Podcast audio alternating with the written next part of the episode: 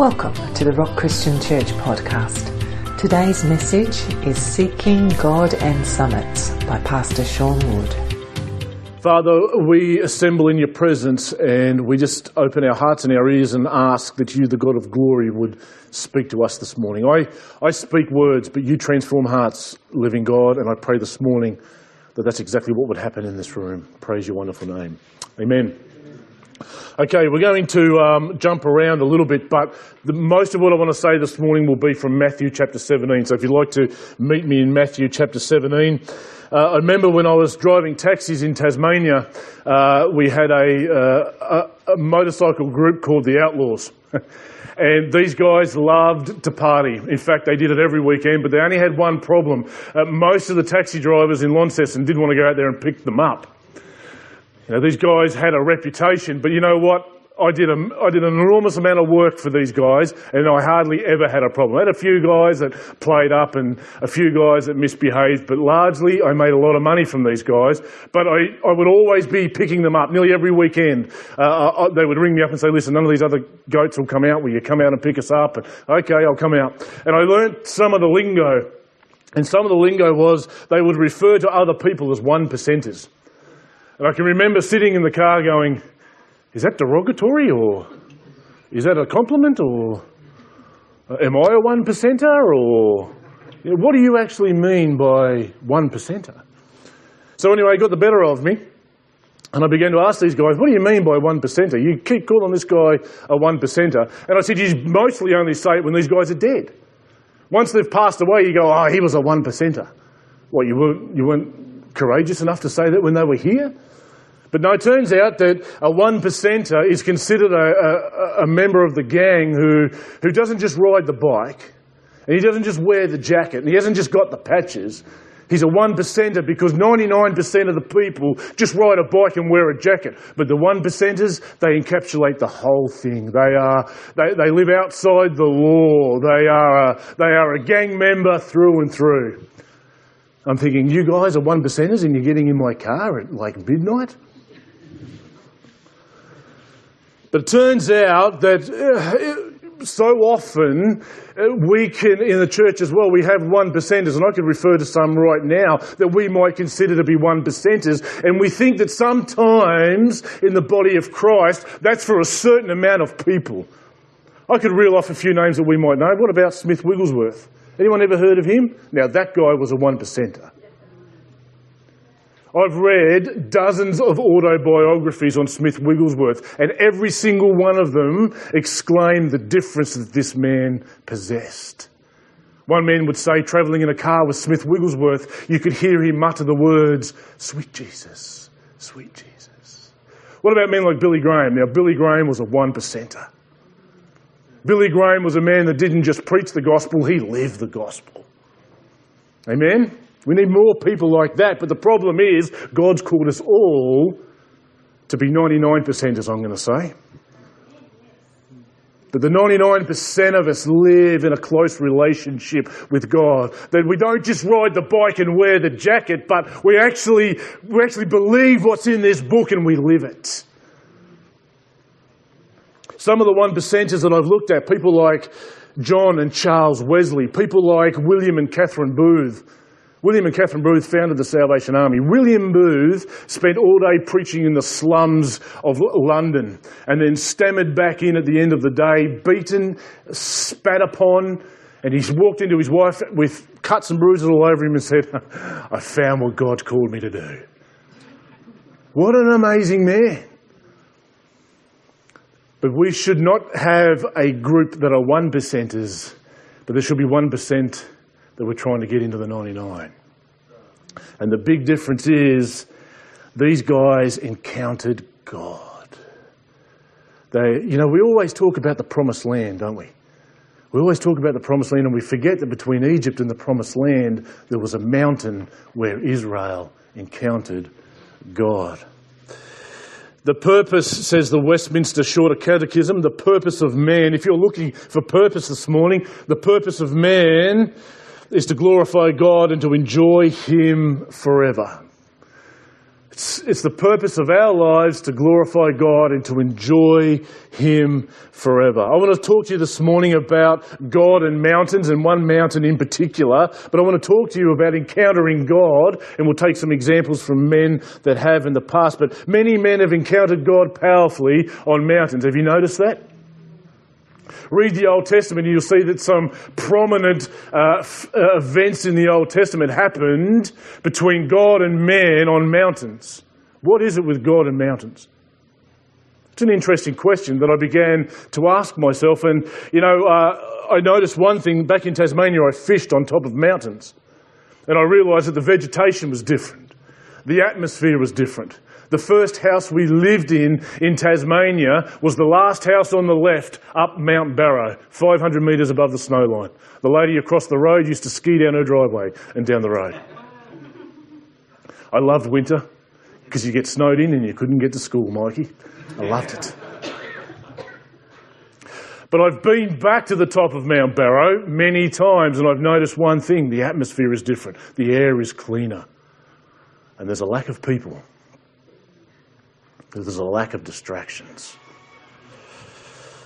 So, there is God, we see that men meet God on mountains, and we so often talk about the fact that we walk up mountains, but we forget that the Bible says God descended onto the mountain. He meets us in these places.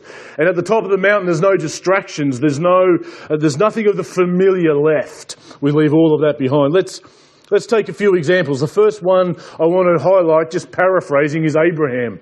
Uh, we heard recently that Abraham uh, was the first man we see that actually worships God.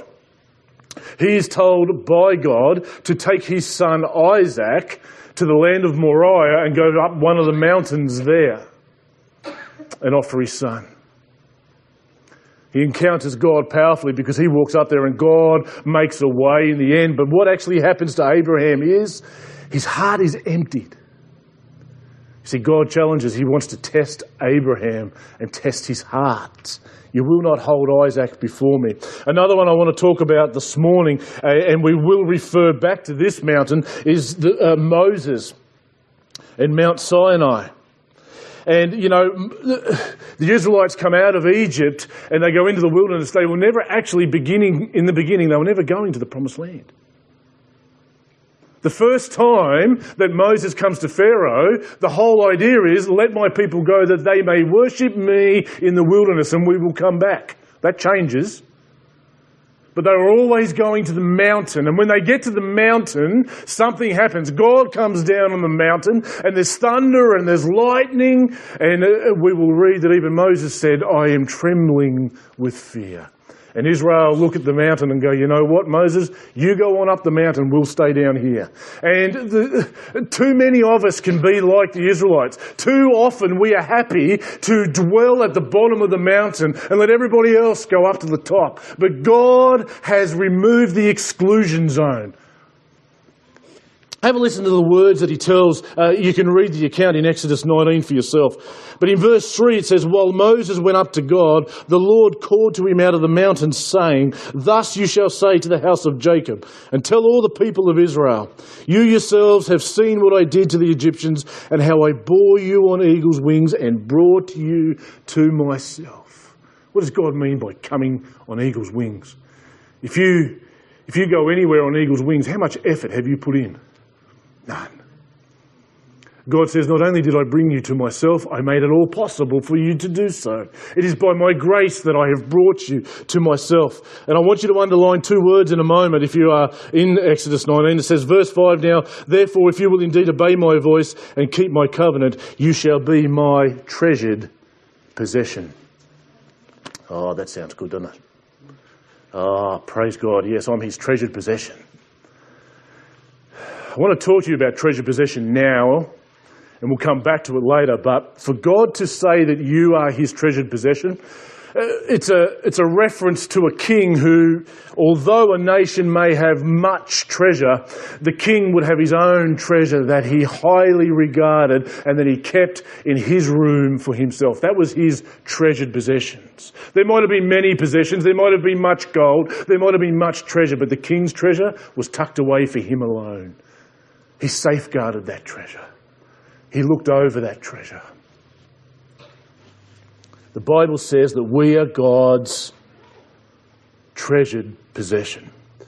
Moses, we know, uh, encounters God in a powerful way on the top of Mount Sinai. We know that he gets the, the, tone, the stone tablets twice because he breaks the first two. You can't trust these guys.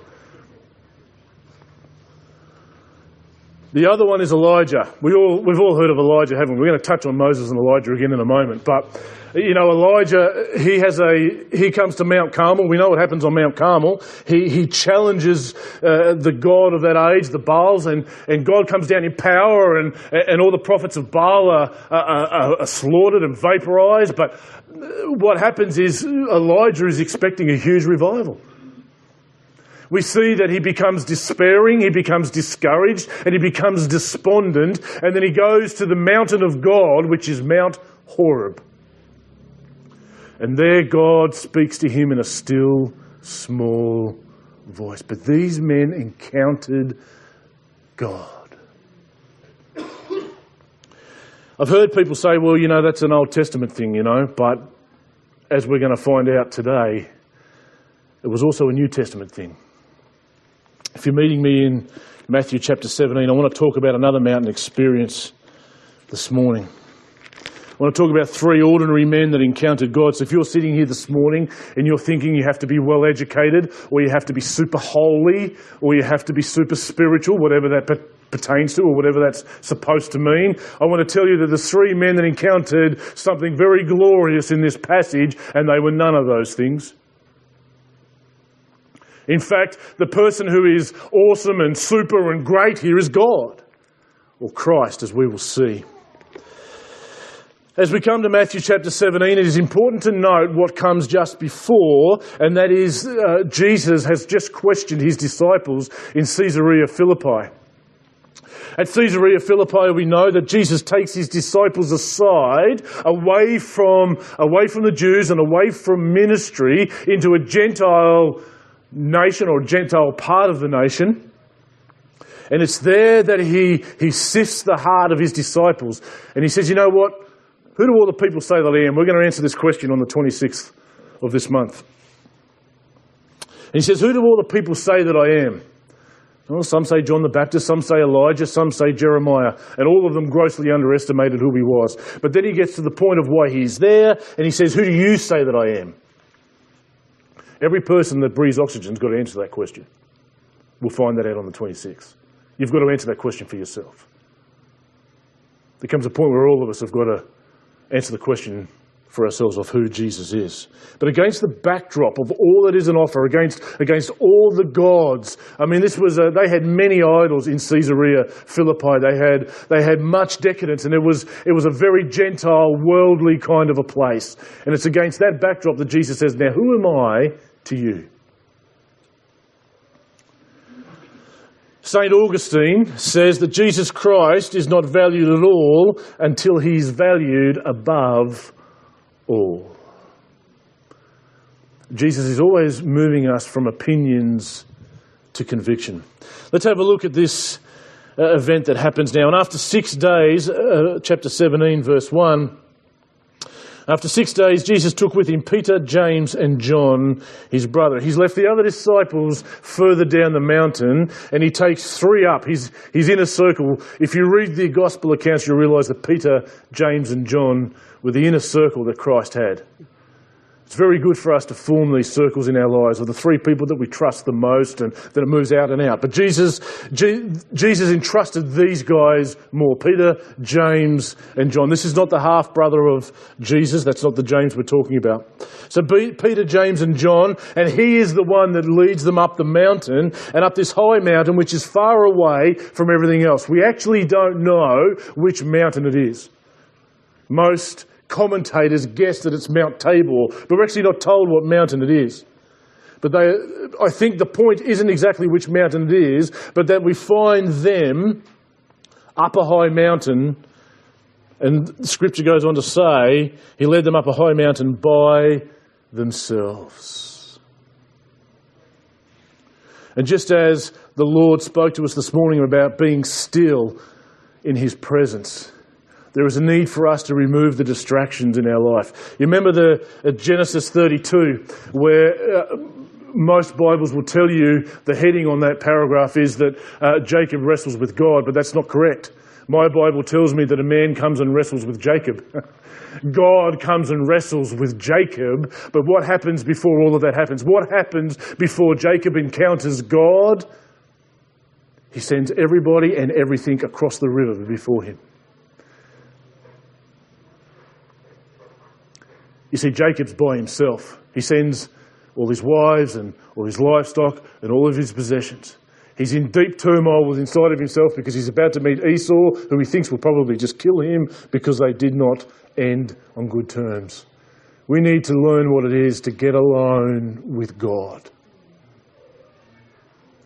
We need to learn what it is as individuals to stop long enough and be still in His presence that He can do business with us.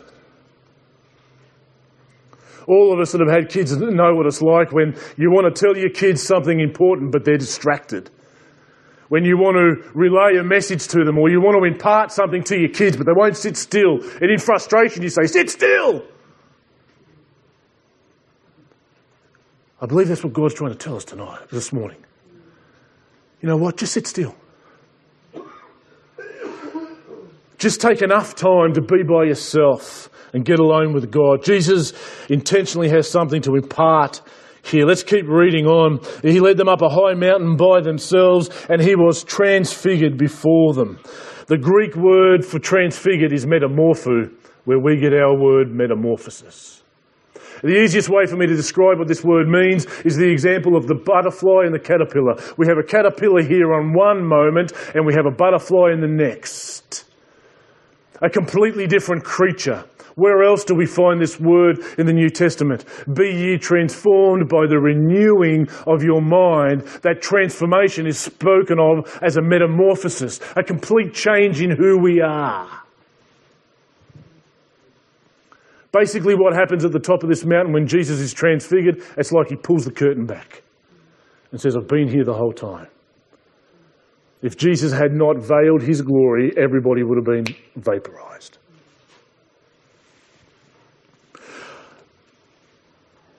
and he was transfigured before them. I want to ask yourselves the question of the moment what is it that, what deep pre- preparation have Peter, John, and James done here? None.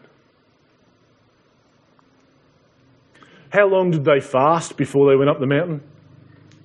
They didn't. How much of the Bible did they read? Did they say, hang on, Jesus, before we go up, we've got to, we've got, we've got to read 10 chapters? That's not, that's not what happens.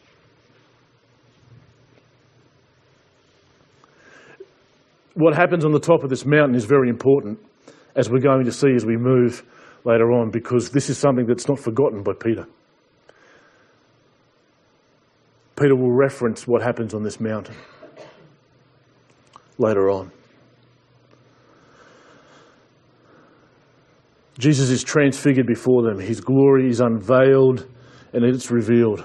Have a listen to the words here and his face shone like the sun, and his clothes became as white as light. You ever tried looking into the sun? Can you imagine for a moment the glorious picture that was before Peter, James, and John? To see Jesus in all of his glory. John will see a, have a vision of Christ and fall down like a dead man when we read the book of Revelation. So often we picture Jesus with the long blonde hair and the blue eyes. No one in Palestine had blonde hair and blue eyes. Not a carpenter. So often we picture the, Jesus walking amongst the little lambs. You see the pictures of that, don't you? What about the one in Revelation where he's riding a white horse with a tattoo up and down his leg saying King of Kings and Lord of Lords? John saw a different Jesus in the book of Revelation than he saw in the Gospels. Revolutionized his life. Let's keep reading.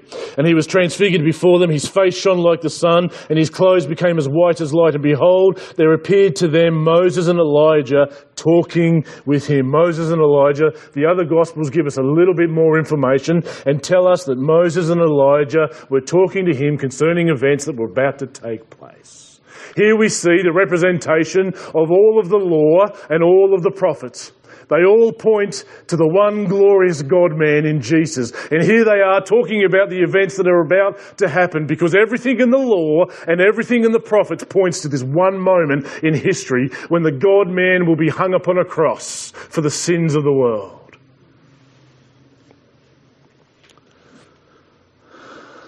And who would not have responded like Peter? Verse 4 And Peter said to Jesus, Lord, it is good that we are here. I'd have said the same thing. I'd have said, Jesus, this is good. We've got to keep hold of this. Peter said to Jesus, Lord, it is good that we are here, and he has a desire to preserve, a deep desire to preserve this. This is that good. You ever been in the presence of God? It's like a cloud. I can remember a time. I want to testify one time. I've told other people this. I can remember there was a guy. I don't know if you've heard of a guy called Bill Subritzky, but he's a New Zealand evangelist. Great guy, and he came to Launceston once and he did some meetings. And I've, apart from this, I've experienced great moments in the presence of God. But I can remember going to this meeting, and uh, uh, halfway through worship, Bill stands up and he says, you will notice a fragrance coming into the room. He said, That is the fragrance of the presence of God. I smelt something in that moment that was so profoundly glorious that I said to myself, I want to sit down in this seat and stay here forever. I can't, I can't put it into English words what that was like. And there are other people I know that are sitting in this room now nodding their head going, I've been there. I've been there. But how many of us want to live there? And that's what Peter's saying. Peter's saying, This is so awesome. I don't want this moment to ever pass. Have a listen to this quote by C.S. Lewis. This man, Jesus, suddenly remarks one day, No one need fast. Remember Jesus saying this? No one need fast while I am here. Who is this man who remarks that his mere presence suspends all normal rules? It is the God man that says, All the rules are out the window when my presence is here.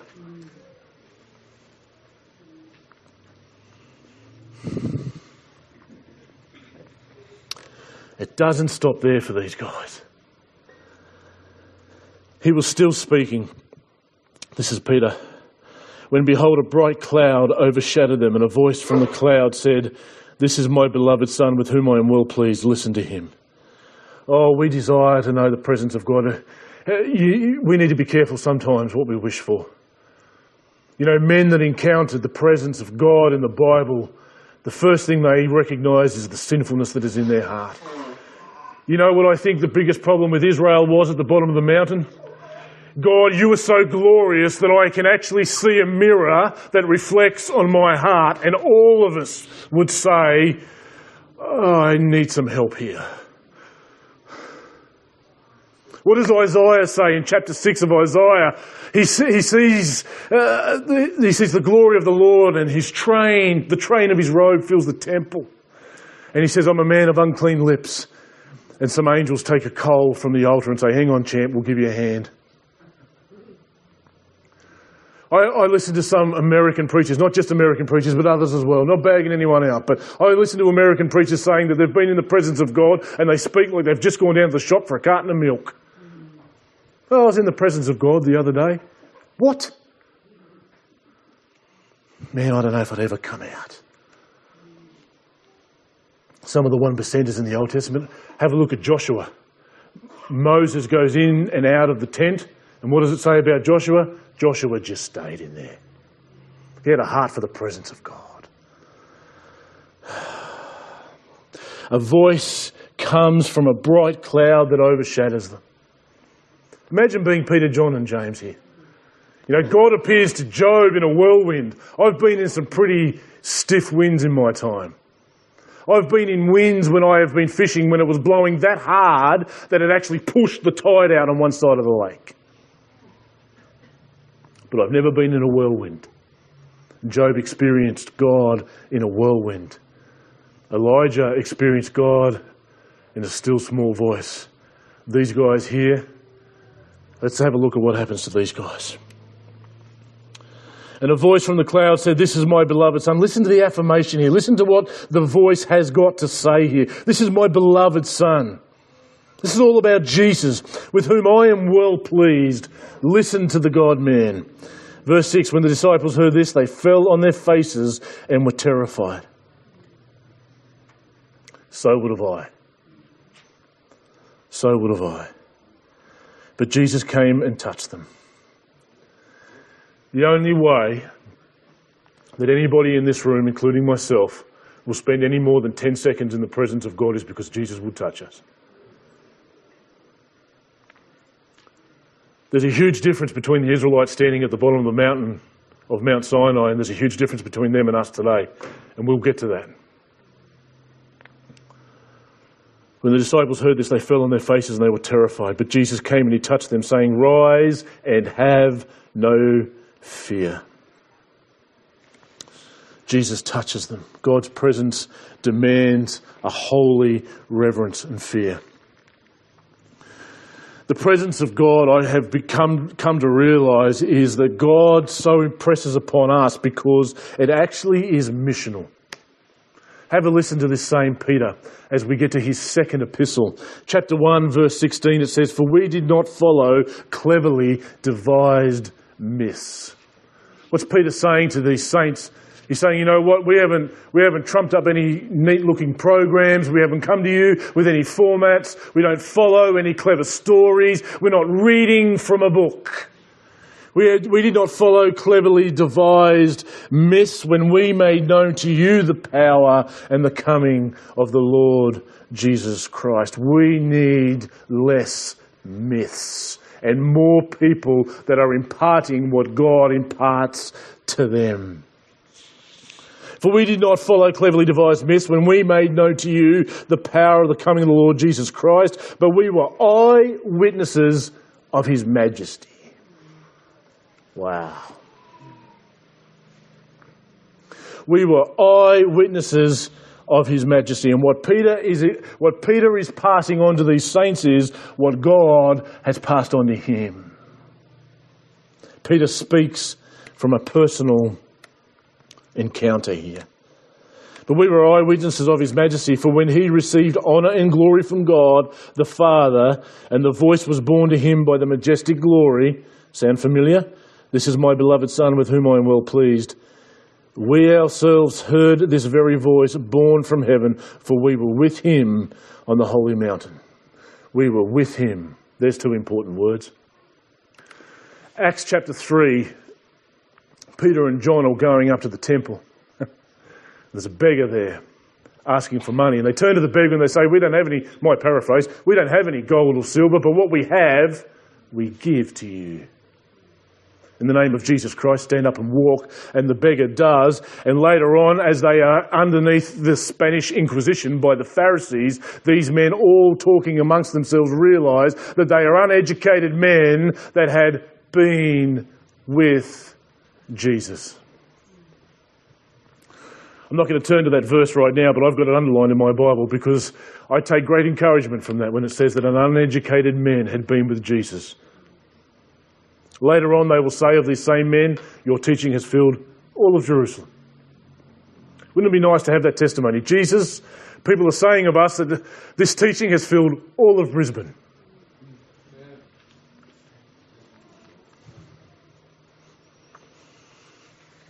Hallelujah. And we have something more sure, Peter goes on to say, the prophetic word to which you will do well to pay attention. What Peter is saying in these verses is, we're not giving you clever myths. We're not giving you fables. We're not giving you stories. We're giving you the tangible reality of what we have experienced ourselves. I want to finish this morning in Hebrews chapter 12. You might be sitting here this morning going, you know what, we've heard about all of these people that have encountered God, but that's for the people of the Bible. That's for the, that's for the special people that, that, that God might call to do these things. We're all special people, by the way. God calls us all to do amazing things for Him. You might think that it's only for a select few people. Encountering God in this manner is only for a select few people. You may even be sitting here this morning going, I wouldn't even know what the first step is to take. Well, I want to take heart this morning. Let's read Hebrews chapter 12, verse 18. If you've got it with you, then it says, For you have not come to what may be touched, a blazing fire and darkness and gloom and a tempest. This is speaking of Mount Sinai. And the sound of a trumpet and a voice whose words made the hearers beg that no further messages be spoken to them. That's what the Israelites said. When God spoke, please, we don't want to hear anymore. Moses, you go up and listen to this voice. For they could not endure the order that was given that even if a beast touches the mountain, it shall be stoned. That's what, that's what God says to Moses. Anybody that comes up the mountain, you need to put an exclusion zone in, Moses, because if they make the mistake of touching the mountain, you'll have to stone them or shoot them with an arrow. Don't even touch them. Don't let them come too close because I might break out against them. And what we see as exclusion at Mount Sinai, let's keep reading. Indeed, so terrifying was the sight that Moses said, I tremble with fear. But you've come to a different mountain, says the writer to the Hebrews. But you've come to Mount Zion and to the city of the living God You've come to the heavenly Jerusalem and to an innumerable angels in festal gathering. What is the writer to the Hebrews saying to us? You've not come to Sinai. You've not come to the place where there's fences and exclusions. You've come to Mount Zion. You haven't got to come to a place that you touch and walk away from. You've come to a place where they built a city. You can dwell. I want to encourage every single person in this room this morning that Mount Zion is a mountain for each and every one of us to climb. That encountering God is for every single person in this room this morning. And the secret is found, climbing your mountain in God, the secret is found in the two words of treasured possession. You see, God said, I will make you my treasured possession, but the journey from the foothills of the mountain to the top of the mountain is me asking you, who is your treasured possession?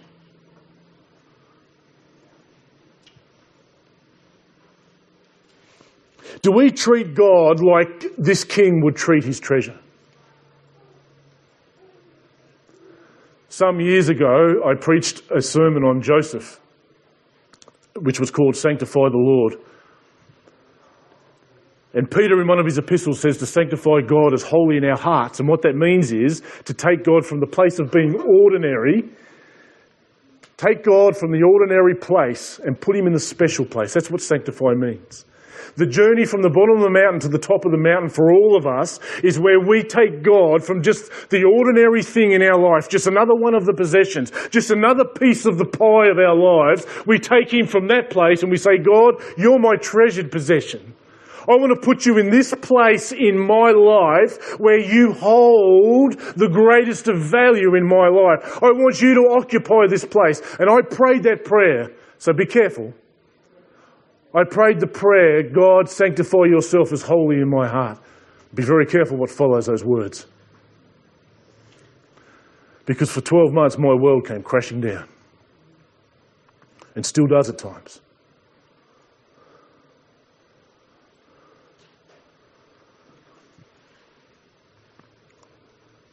I want to ask everybody in this room this morning what treasure is in your safe? Who have you got tucked away as your treasured possession? Moving God to that position of the treasured possession, moving Him to that position where He is our priority, is the journey from the bottom of the mountain to the top of the mountain, where we encounter God. I'm going to ask the worship team if they can come back and tinker as we pray. But if you need prayer this morning,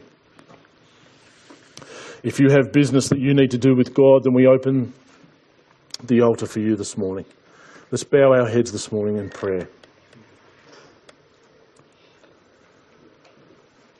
Father, this morning, each and every one of us in this room, my prayer for each and every one is that, and mostly for myself, Lord, that I wouldn't just ride the bike and wear the jacket. Father, we don't want to stand at the bottom of the mountain and talk about what it must be like at the top. We want to meet you at the top of the mountain. Father, I'm going to pray on behalf of every person in this room this morning that you would move yourself from the ordinary to the treasured possession in every one of our hearts. I'm going to ask, Father, that you would take away everything from our hearts that would clog the pipes of our spiritual hearts. Lord, remove the distractions in our lives, remove the ordinary in our lives, and Lord, get us alone with you, I pray. Every person in this room, I pray, would get alone with you at the top of that mountain. Father, you've called every single one of us to be one percenters. That the gospel, Lord, might fully encapsulate our lives and take us over.